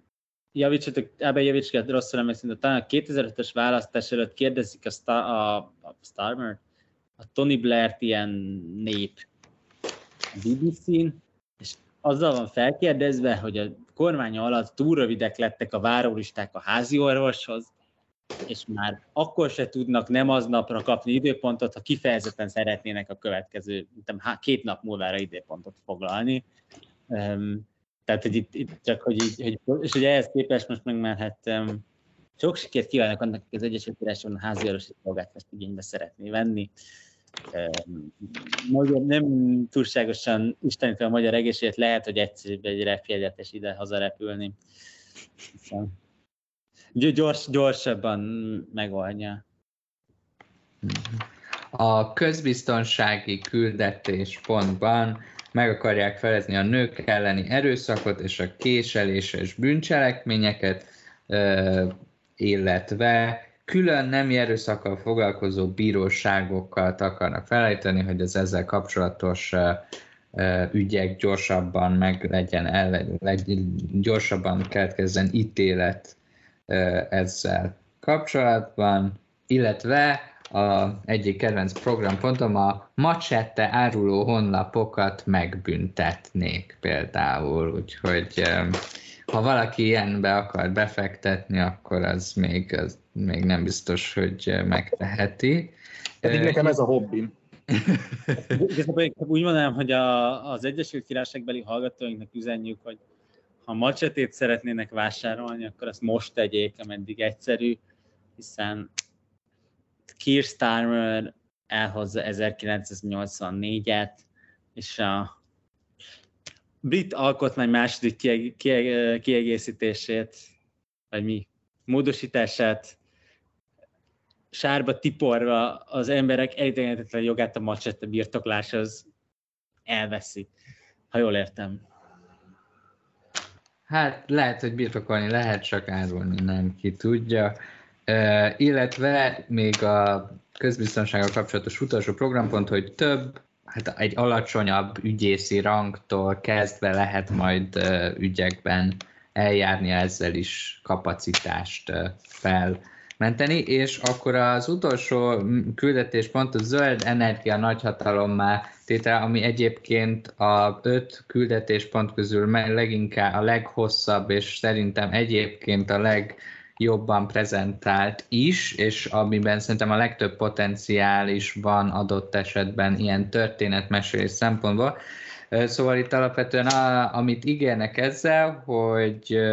megújuló energiára állítják át a brit energiaszolgáltatást, amit helyi Nagy-Britanniában lévő erőművekkel termelnek meg, ezáltal csökkenteni a rezsiköltségeket, és úgy, hogy ezt a energia, az energia termelő infrastruktúrát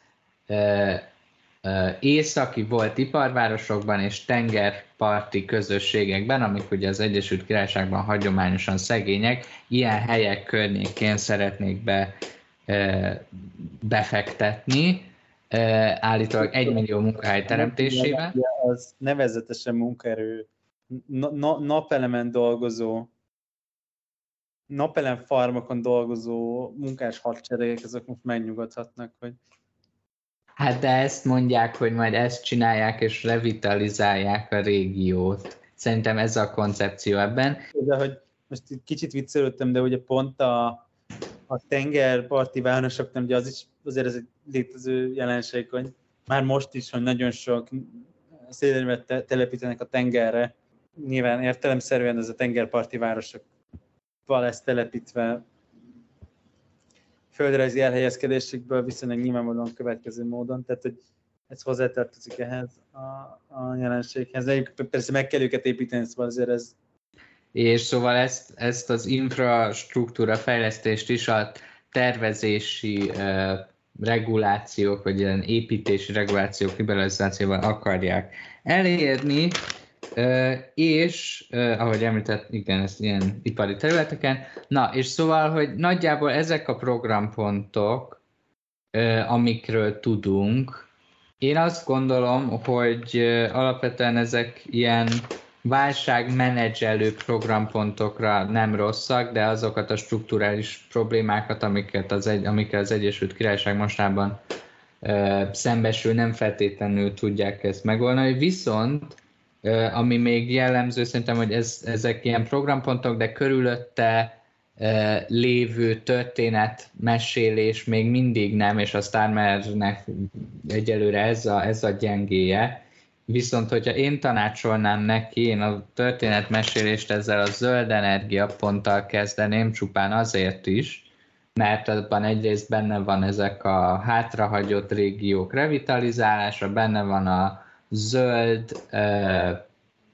projekt, ami a progresszív szavazóknak eh, kedvezhet, és ráadásul benne van ugye ez a, ez a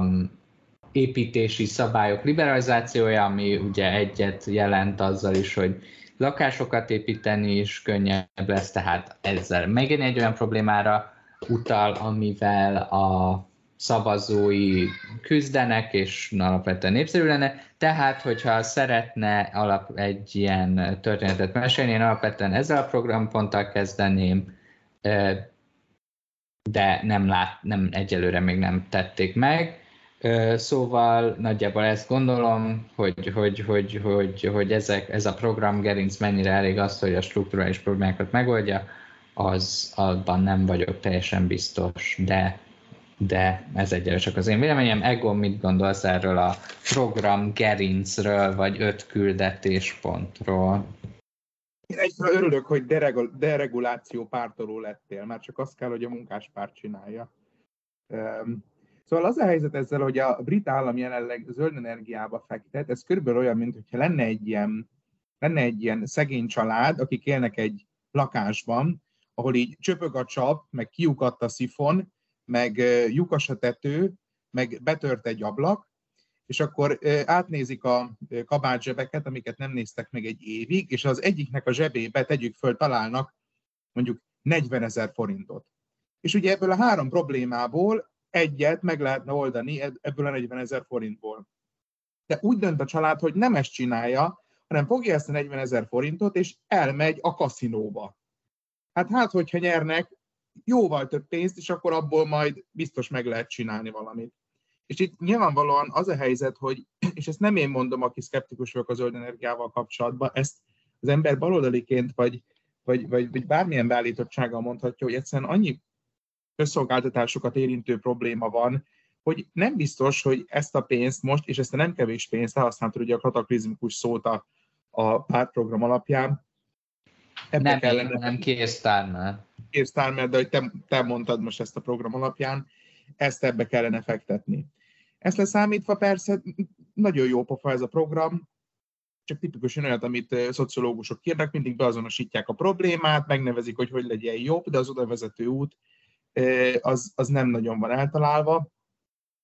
Nyilvánvalóan ez a gazdasági növekedés, mint, mint ideológiai sarokkő, én ezen azért szoktam mosolyogni. Az általam egyébként mélyen tesztelt Irving Kristol, aki egy nagy neokonzervatív gondolkodó volt, ő mondta, hogy a neokonzervativizmusnak alapvetően három pillére van. Egyfelől a nacionalizmus, másodrészt a szélsőséges szekularizmusnak az elutasítása és a gazdasági növekedés. És a Krisztol ezen a ponton azzal érvelt, hogy, hogy az amerikai konzervatívok azzal, hogy állandóan a költségvetés egyensúlyát hangsúlyozzák, ezzel tulajdonképpen átengedték a teret a baloldalnak, aki mindig el tudja mondani, hogy jó, de mire költsük a költségvetési pénzt. És mindig nagy víziókat felvázolnak, eh, ami majd a gazdaságot felpörgeti. Ebből is következett egyébként az a régeni forradalom, ami később megvalósult. És én ilyen szempontból értem, hogy ők mit mondanak, ők azt mondják, hogy nyilván kell valami merészet húzni, ami majd felpörgeti a gazdaságot, és nyilván erről már beszéltünk korábban is, meg a Lisztrász kapcsán is. Itt kétfajta elképzelés van. A, a, a, a gyökér ok, vagy gyökér probléma az, hogy a brit beruházási ráta az alacsony, meg a brit termelékenység amiatt, hogy ez a beruházási ráta alacsony, igen gyatra, meg a humántőke is olyan, amilyen, tehát csökkentsünk adókat, ami növeli a tőkefelhalmozást, és akkor majd ebből lesz e, növekvő termelékenység és gazdasági növekedés, vagy ezeket a beruházásokat ne a piaci alapon végezzük, legyen adóztatás, és az állam majd eldönti, hogy ezt milyen szektorokba kell, kell befektetni. És itt nyilván lenne egy csomó jó válasz. Csak én megint azt látom, hogy, hogy nyilván az első variációt favorizálnám, mert azt gondolom, hogy a piac hatékonyabban azt erőforrásokat, mint az állam. És az, hogy a zöld energia ilyen hangsúlya lesiklatba, megint csak azt látom, hogy, hogy nem véletlenül, hogy ez a piaci alapon nem finanszírozódik meg, és jelenleg, tudod, nem Dánia jelenti be ezt a programot, ahol éppen erre lenne pénz, meg hogy így erre lenne kreativitás, nem az Egyesült Királyság, ahol sokkal égető problémák vannak egészségügyi területen, meg, meg, meg oktatási területen, meg egyébként infrastruktúrális területen. Szóval én szkeptikus vagyok, minden esetre a, a rendpárti dolgoknak örülök, ezt nyilván a Blair-től ellesték, hiszen a Blair esetében is, esetében is működött. Bízom benne, hogy ezt szépen kiterjesztik és kidolgozzák, mert, mert egyébként lenne mit tenni bűnözési területen is. A kicsit a külpolitikai programpontot hiányolom, egyébként hiányolom a nyugati civilizációnak a képviseletét, a brit nemzetközösségről szóló pontokat és hasonlókat. Hiányolom egyébként a, akár az európai viszonyrendszernek az emlegetését is. Egyfelől ez egy kellemes nosztalikus pontok, meg lehet mondani bármit, és csak hosszavozatokat. De hát ez már, ez már egyéni ízlés kérdése. Amúgy egy pillanatra csak azt szeretném, hogy mint hogyha olyasmit mondott volna a Starmer, hogy ezeket a zöld infrastruktúrális beruházásokat nem feltétlenül állami befektetéssel és cégeket csináltatná meg, hanem incentivizálná a magánszférát, és hogy akkor ők csinálnák meg valami ilyesmit mondott a Tony Blair Institute-nak az eseményén, eh, ahol nem voltam jelen, de fenn van a YouTube-on, meg lehet nézni. A nap végén állami pénzt költenek erre, és ahogy a, és ahogy a, a mellékelt ábra is mutatja, nem keveset. Most, hogy eb, ezt már úgy csinálják, hogy bevonnak magántőkét, vagy se, ez már tök mindegy. Iván, mit gondolsz erről a program gerincről? Fú, uh, nyilván most Egonnal nyilván nem zöld energia téma nem fogok egyetérteni soha, de ezt most nem nyitnám ki. Hát szerintem nekem továbbra is az a hiányos hogy nem tehát főleg egy program gerincet, mert hogy nyilván most az, hogy a tudom én, a, a bizonyos szakpolitikai kérdésben két nagy párt között konszenzus uralkodik, az, az rendben van szerintem. Az, hogy még az is, hogy nem tudom az esetben ezt a nyugi van, amit nem változtatnák meg dolgot, az is szerintem egy értető dolog, hogy ezt, azt azt mondjuk az esetleges aggódók megnyugtatására felhasználja a munkáspárt. Lehet nem szeretni őket ezért, én nagyon szívesen nem szeretem őket ilyen dolgok miatt, de van ilyen. Azért az, hogy a hogy is mondjam, a önmagukat definiáló ígéreteik között talán a zöld energia kivételével, de itt ezért tegyük hozzá, hogy mondjuk ha Boris Johnson lenne miniszterelnök, még ez se lenne igaz, és most nem tudom, mikor jöttek ki ezek a missziók, de, de tehát, hogy olyan ígéretek vannak, amit hogy is mondjam, tehát, hogy én nem véletlenül vetettem közben, hogy tehát a torik sem, tehát, hogy mi ebből a szlogen, hogy a torik azok nem növekedés bártiak, és most ezt lehet mondani, hogy nem növekedett alattuk a gazdaság kellő mértékben, ez őket nyilván igaz is, de hogy, hogy így abba különbözünk a toriktól, hogy reménykedünk benne, hogy mert hogy kicsit kompetensebben be kell szűnni kormányon. És, és az összes, összes ilyen misszió az, hogy igen, nyilván tagadhatatlanul elmaradásai vannak a konzervatív pártok a közbiztonság terén, hozzáteszem, nyilván a világon még nem volt olyan kormány, amelyet itt ne lettek volna elmaradásai a közbiztonság terén. Bizonyára szinten lehet ezen röhögni, de hát én egyébként el tudom hinni, hogy a macséta boltok betiltása az egyébként egy racionális gondolat, amit nem tudom, és lehet azt mondani, hogy hülye torik miért nem tették meg, de hát, hogy hogy is mondjam, ez egy olyan terület, amin a törik sem kevésbé rendpártiak, tehát hogy ez, ez arra jó, hogyha hogy így bebizonyítsuk, hogy nem vagyunk, nem tudom, elvetemült radikális diákok, de hát ezt a, te, ez nem egy politikai meg... Tehát nekem ez hiányzik ezek közül is, hogy mi az, amiből, amire azt mondani, hogy na, ez a Starmer, és ez nem a Rishi Sunak, és nem azért, mert a Rishi Sunakról azt gondolom, hogy nagyon rossz volt ezeknek az ígéreteinek a teljesítés, és a Starmerről nagyon sok empirikus bizonyíték persze nincs arra, hogy jobb lesz, de feltételezem, hogy csak jobb lehet, hanem hogy tényleg ez egy ilyen ideológiai különbség, hogy van itt progresszívek, konzervatívak, baloldaliak, jobboldaliak, és hogy én úgy gondolom, hogy a, azt a, hogy így azonosulok azzal a politikai oldal, és egyébként persze lehet, hogyha, hogyha a Starmer a lébehullott népszerűséget, mert ez egy kicsit az lébehullott ez a népszerűség, arra használná, hogy elfogadtasson egy programot, akkor nem kéne minden egyes esetleg népszerű policynél közvéleménykutatásokat nézni, hogy hú basszus, ez az ULEZ, ez visz vagy hoz? Mert igazából lehet, hogyha egy koherens világnézetbe illik bele, amit te úgy egészében el tudsz adni a szavazóidnak, akkor egy kicsit meg kevésbé probléma, hogy, hogy, hogy hoz-e önmagában, mert önmagában persze nem hoz, hiszen egy adóemelés most de facto, és ez sose népszerű. Kivéve mondjuk lehet, hogy a pont a, amire egyébként Egon helyesen említi, hogy valószínűleg azért nem a brit költségvetés mozgásszerét radikálisan kibővítő adóemelés, de mondjuk egyébként lehet, hogy pont a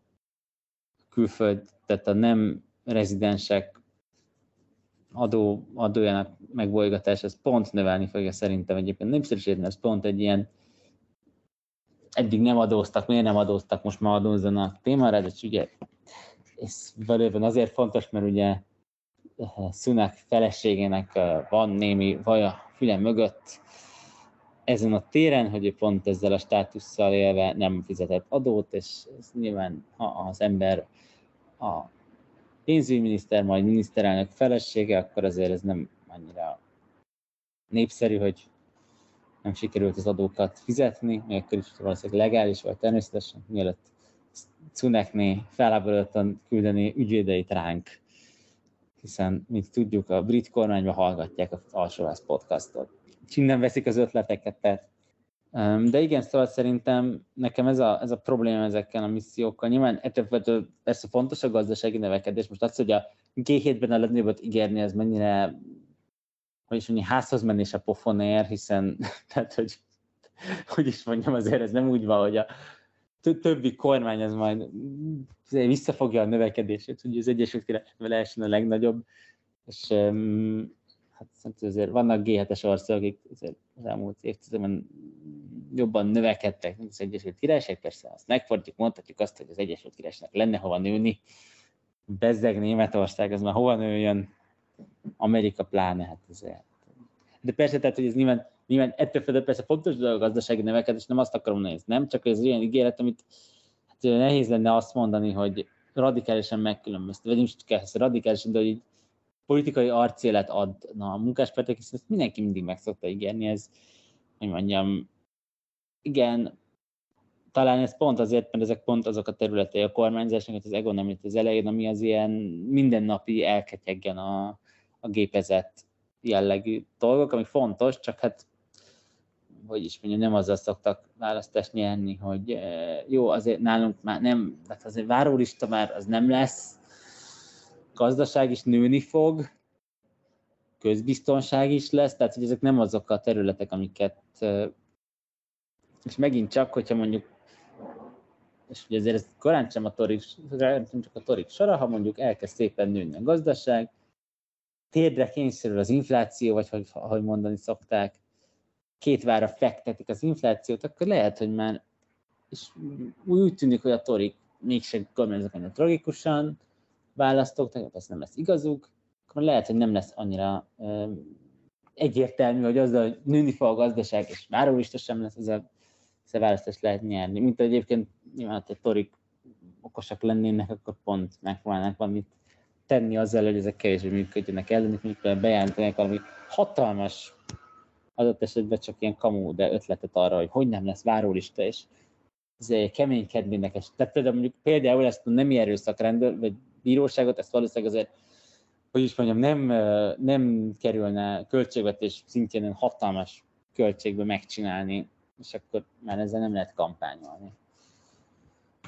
Amúgy én nem feltétlenül értek egyet azzal, hogy nem azzal nyeri meg, hogy nem lesznek várólisták, vagy hogy jó, mi nagyon benne vagyunk ebben, hogy a politikai vitákat, meg a politika dráma részét, meg a részleteit követjük, de azért, hogy mondjam, egy ilyen random átlag ember, mit tudom én, Essex külsőben, ha azt mondod neki, hogy nem lesz várólista, azt mondja, ez tök jó, ez nagyon tetszik, és látja, hogy a tévében meg a torik béneznek, és igazad van, hogy a Starmannek az egész stratégiája azon, az, azon alapul, hogy a torik bénák, de, ez, de, ez szán, de, de, de a torik bénák, vagy szóval, hogy ez az alaphelyzet, és ebből hozza ki azt, amit ő a maga szempontjából legmaximálisabb esetben tud nyerni. Szerintem a dolog, tehát a taktika mögött van ráció, csak, csak kérdés, hogy mondjuk ez a program gerinc mennyire képes a strukturális dolgokat, szerintem nem képes megoldani, ilyen elevickélésnek, me- menedzselt hanyatlásnak valószínűleg jó, és vannak olyan vélemények, hogy az Egyesült Királyságban már mást úgyse történhet, mert annyira gáz. Nyilván ez egy elég pessimista um, hozzáállás, de attól még említsük meg, hogy, hogy létezik. Mondom, hogy, és, hogy, és történetmesélés szempontból szerintem abszolút van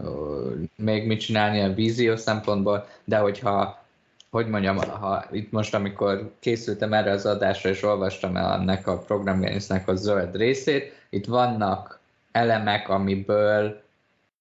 egy ehhez értő ember tudna történetet csinálni, hogy az elektorálisan sikeres legyen, ami a Kirstermernek az egyetlen célja, hogy, hogy ez az Egyesült Királyság van élők szempontjából hosszú távon mennyire lesz sikeres, és megoldja a struktúrás dolgot, az más kérdés. Csak ennyit akartam hozzátenni. Is, az a probléma szerintem ezzel, hogy pont ilyen helyzetekben szoktak egyébként politikailag népszerűek lenni a nagy struktúrális változások. Tehát én aztán nagyon ritkán hozom Margaret Thatcher-t bármire is pozitív példának, kivéve a, az, hogy ez legalább lemondott a végén, nem tudom, de hát, hogy ott tényleg azt láttuk, hogy volt egy gazdasági problémák, társadalmi probléma, és arra volt egy markáns tőlem, nagyon sok szempontból nagyon idegen, de, de politikai válasz, ami azt mondta, hogy itt ilyen strukturális problémák vannak, ezt megoldjuk, és aztán ez. És egyébként meg is, tehát meg is történtek ezek a strukturális változások, hiszen privatizáltak, hogy volt egy ilyen monetarista korszak és Thatchernek az elején, tehát itt voltak, és hogy ehhez képest nem, tehát hogy, hogy is, tehát, hogy érted, tehát ez a, hogyha a Starmer nem nyúl ezekhez a struktúrákhoz, akkor nem az lesz, hogy lehet, hogy most 500 képviselője lesz, de 29-ben meg jönnek vissza a torik. Mert G, hát ha nem nyúlunk az alapvető problémákhoz, akkor továbbra se lesz a G7 legnagyobb növekedés, és ugyanúgy folytatódik minden és uh, csak lehet kicsit rövidebb lesznek a, rövidebb lesznek a városok, de ilyen sikerei a Toriknek is vannak, hogy tehát hogy azért ezt nem, nem kell tőlük elvitatni, és, és szerintem ez egy nagyon, nagyon dolog, és ezt azért, hogy is mondjam, tehát azért um, egy ilyen Marine Le Pen AFD jellegű politikai előretörés még nem történt az Egyesült Királyságban, mondjuk a UKIP bukása óta, meg a Farage bukása óta, de ezért ezt tudjuk, hogy a Farage-nak legutóbb is körülbelül másfél hétre volt szüksége, hogy egy ilyen egészen mutatós pártot összerakja, mert ami nem azért bukott meg, mert a Farage buta, hanem azért bukott meg, mert gyakorlatilag az egyetlen témáját ezt így tudta elvenni a Boris Johnson, és hogyha most nem például a Farage-ról van szó, de hát hogyha előáll egy, nem tudom, Lawrence Fox azzal, hogy itt milyen durva struktúrás izék vannak, és ezt úgy megoldani, hogy nem tudom, megöljük a vókokat nyilvánosan. Szóval, hogy itt azért vannak ilyen kockázatok, nyilván nem. Lawrence Foxtonról nem nézem ki, hogy ő a strukturális változás kifejezés ezt tudja értelmezni, de hát ez már az ő baja. Egyfelől um, ez a gazdasági növekedés, amit ugye mondott is Iván, hogy ez így önmagában nem egy nagy mondás, valóban önmagában nem egy nagy mondás, én itt fő különbséget tényleg a növekedés forrásának a megjelölésében látom, és ez ilyen tekintetben a, a, a baloldali meg a jobboldali megközelítés az, az igencsak, igencsak különbözik, mert a gazdasági növekedés az minden. Az a helyzet, hogy a szegénység felszámolásának tekintetében, meg a egyéb egyensúlyok megőrzése érdekében gazdasági növekedésnél jobb programot nem igazán lehet mondani. Én örülök, hogy legalább ilyen redistributív dolgok nem kerülnek elő, meg, meg magasadók, meg minden, itt ez azért még pedzegette Iván. Nyilvánvalóan az ember igazságérzetét bántja, hogyha a miniszterelnök felesége egyébként kevesebbet adózik, mert ilyen státuszban van, de ettől strukturális problémáknak a megoldását nem remélhetjük. Ja, ebben, persze ezt, ezt ah. mondtam, hogy ebben teljesen egyetértek, hogy ez nyilván egy ilyen apró, ilyen apróért lehajolós történet, persze. Olyannyira, egyébként olyannyira nem, és ezt e, el kell mondanom, lazán kapcsolódik, de szerintem fontos, mert ezt kevesen tudatosítják, és az Egyesült Államokhoz kötődő adat, de nem hiszem, hogy a Egyesült Királyságban nagyobb lenne a vagyon koncentrációja, mint az Egyesült Államokban, hogyha az Egyesült Államokban az összes milliárdosnak a vagyonát elkoboznánk, elkoboznánk, tehát nem megadóztatnánk, hanem elszednénk az összes pénzüket mindegyiknek, akkor az amerikai szövetségi költségvetést 10 hónapig lehetne működtetni. 10 hónapig. Ebből akarom érzékeltetni, hogy lehet itt újraelosztásról beszélgetni, de a problémákat ez nem fogja megoldani, az kizárólag a gazdasági növekedést tudja megoldani, aminek feltétele a tőkefelhalmozás és a technikai fejlődés. És minden olyan program, ami ennek irányába mutat, az alapvetően pozitív. Különösképpen, hogyha az nem a zöld energiát finanszírozza. Jó, de bocs, Egon, hogy visszakérdezni, de most nem belemenve a normatív ezekre, te látod ebben a programban, hogy akár a tőke, tehát hogy állít, tehát hogy látod ezt azt, hogy támogatja a tőkefelhalmozást, vagy a technológiai fejlődést, mert ugye itt, tehát itt egyszerűen pont itt kezdenek a problémák, hogy ezt nem állítja, hogy de hogy tök mindegy, hogy mi alapján képzeli a növekedést, de hogy most leszámítva a, a zöld energiát nem mondja azt, hogy nem tudom, onshoring, vagy szabad piac, vagy teljesen lényegtelen, micsoda, de hogy ezeket a, a mondásokat szerintem már egyáltalán nem teszi meg a Steiner, és igen, így meg hát nyilván értem, hogy tök jó lenne, hogyha nagyon nőne a brit gazdaság, de a hogyan, miért, ez miért jó, hogy fogja az, ehhez már szerintem nem, ezt legfeljebb csak kapargatják, és persze, és azért mondom, hogy üres, hiszen ezzel mindenki egyetért, hogy fontos a növekedés, szerintem Hát nem biztos, hogy mindenki egyébként, én azért tudnék. Nem biztos, hogy nem értem mindenki, hiszen a nem növekedés egy létező mozgalom, tehát hogy ez, de hogy hogy is mondjam. Erre válaszolva, nem, ne, ez nincs benne. Tehát az a helyzet, hogy ennek a költségvetésnek jelenleg nincsen mozgástere, és ami van, a, jelenleg a vonatkozó javaslat, hogy azt, hogy használják fel, szerintem az végtelenül, végtelenül arányérzékét vesztett meglátás. Ezért is hoztam az előző példát nem kaszinózni kellene, hanem a három meglévő problémából megoldani az egyiket. Ez sokkal racionálisabb lenne. És én most nem, mint a politikai nem tudom, spin doktor beszélek, mert alapvetően hajlamos vagyok ezeket a dolgokat leszarni egy idő után, és meghagyni másoknak, akik jobban értenek hozzá. Azért gondolom ezt, mert az emberek többsége többségét nem érdeklik az értékek, és nem érdekli az ideológia. Bennünket érdekel, az emberek többségét nem, úgyhogy én azért próbálom ezt praktikus szempontok mentén megítélni, és nem vagyok elájulva. De természetesen én azért is szeretek jobban beszélgetni a, a múltról egy picit, mert ott ugye egy adott programot tudunk értékelni, vagy konkrét számokat tudunk értékelni, itt meg csak leveg, levegőbe dobált ígéretek vannak. És erről, erről ilyen szempontból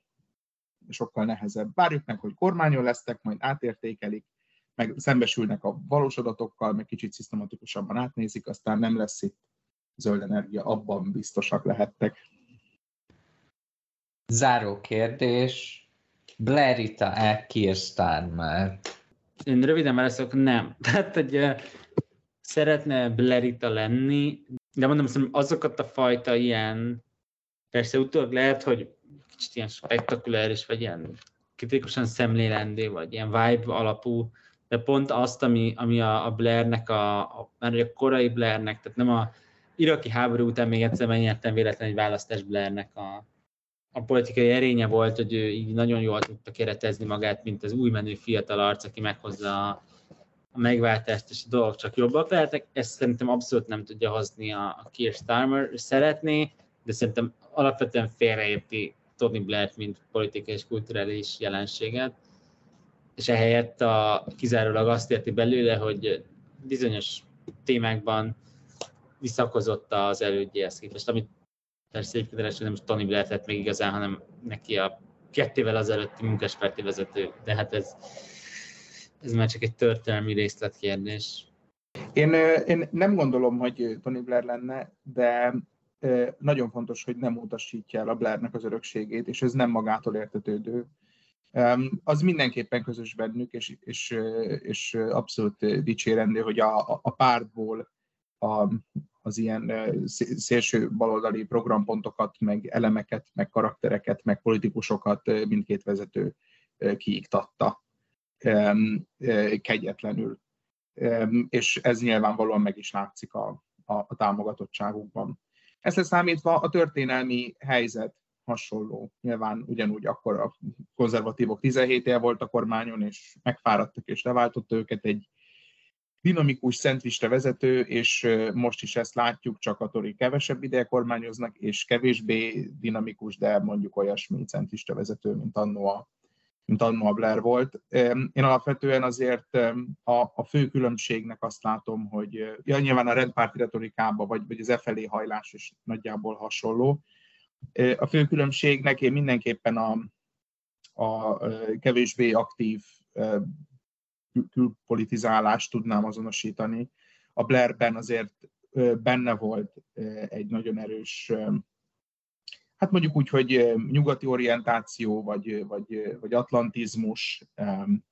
egy nagyon erős európéerség.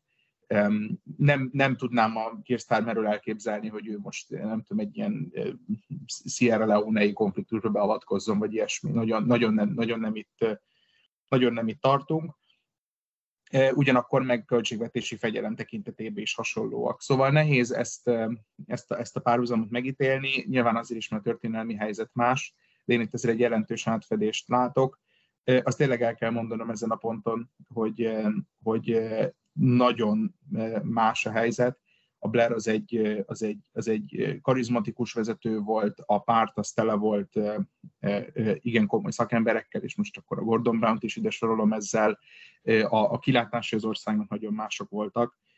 Az államadóság, mikor ők átvették a kormányzást, akkor az 38%-a volt a GDP-nek, jelenleg 99%-a, úgyhogy a, a második világháború utáni legmagasabb adóterhek vannak jelenleg érvényben az Egyesült Királyságban sokkal rosszabbak a növekedési kilátások, különösképpen ha a világgazdasági tekintetben is nézzük az Egyesült Államok meg Kína vetélkedése vagy potenciális konfliktusa nagyon nagy kockázatokat hordoz. Magasabb az infláció, Blairék azok 2%-ot örököltek jelenleg, ez jó indulattal is 7, és nyilván vannak olyan strukturális bajok, amik kibontakoztak az, az elmúlt években, az egyik ilyen a munkaerőhiány, nyilván a Brexit, aztán a pandémia nyomán, hát ne felejtjük el, hogy a, a Blair periódust azt masszív bevándorlás jellemezte, a kelet-európai ország csatlakozása előtt a egykori gyarmatbirodalom területéről, aztán pedig az Európai Unióból, ami brutális növekedési potenciál volt az Egyesült Királyságnak. Jelenleg ilyen, ilyen nincsen, és ez meg is látszik, ha más nem a, a, az, az egészségügy egy egészségügyi téren felmutatkozó munkaerőhiányban, és hát itt vannak ezek a termelékenységi bajok, amiről már nagyon sokat, sokat beszéltünk, és nyilván, hogyha ezt összeadod mindet, e, és ránézel a tervekre, meg ránézel a karakterekre, e, akkor azért az látszik, hogy e, ha kormányváltás is van jövőre, ez sokkal kisebbet fog szólni, és talán sokkal rövidebb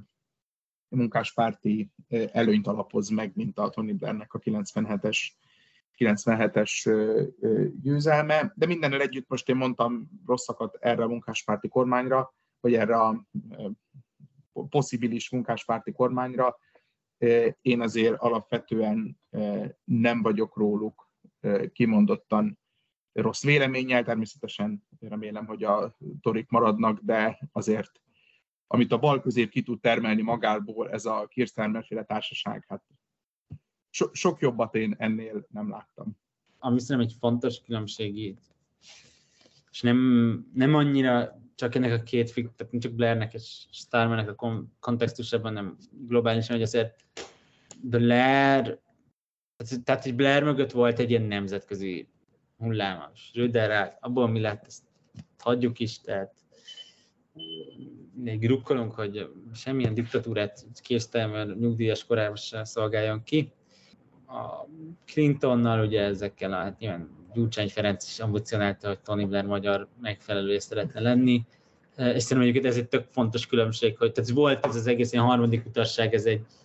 ez egy nemzetközi trend volt, aminek Star, eh, basszus, na hát annyira hasonlítok, hogy keverem őket, tehát hogy Blair egy ilyen meghatározó és trend, trendet adó alakja volt, megint is azt, hogy ki hogy ítéli meg, azt, azt mindenki döntse el. Azért Starmer, hogy is mondjam, a nemzetközi Starmer követők milliárdjait, ez nem lehet látni még úgysem, hogy egyébként tök sikeres, és hogy is mondjam, kiemelkedően sikeresnek tűnik jelen szerint, de nem látni azt, hogy a Starmerizmus egy ilyen nemzetközileg izgalmas jelenség lenne, és ugye hát ahogy ezt Ábel említette, és inkább az látszik, hogy ő, ő próbál követni más most baloldali vagy liberális, tehát a, mindenképpen a politikai spektrum bal, baloldali pártjai által kitermelt sikeres vezetőket, mint a jelenleg a koalíciós partner zöldeket 2% ponttal verő Olaf Scholz, egyébként, ha már mondtuk, azért Olaf Scholzra még azt se lehet mondani, hogy legalább Bidenről el lehet, hogy ilyen bátor iparpolitikát folytatni, mert Olaf Scholz a nagy zöld, zöld energiai fordulat egyében szénerőművek mennyitásával jeleskedik, de Ábel, mi a nagy záró gondolatod? Csak uh, még te rátkapcsolódva, hogy azért a, igaz, hogy nem példa mutató lenne a Starmer, mint a Blair de példa követőbe a, egyébként akár a Biden-Scholznál be lehet rakni ebbe, de de igazad van, hogy így a nemzetközi jelentősége kisebb lenne, hogy Blair Starmer szerintem a, ami elemeiben felfedezhető az, amit Egon említett, hogy a bűnözésre, hogy, hogy így fókuszál az egyik, az öt misszióból az egyik a bűnözésre fókuszál, és, és ebben is mondja, hogy a bűnözés okai, ugye a Blairnek volt egy ilyen nagy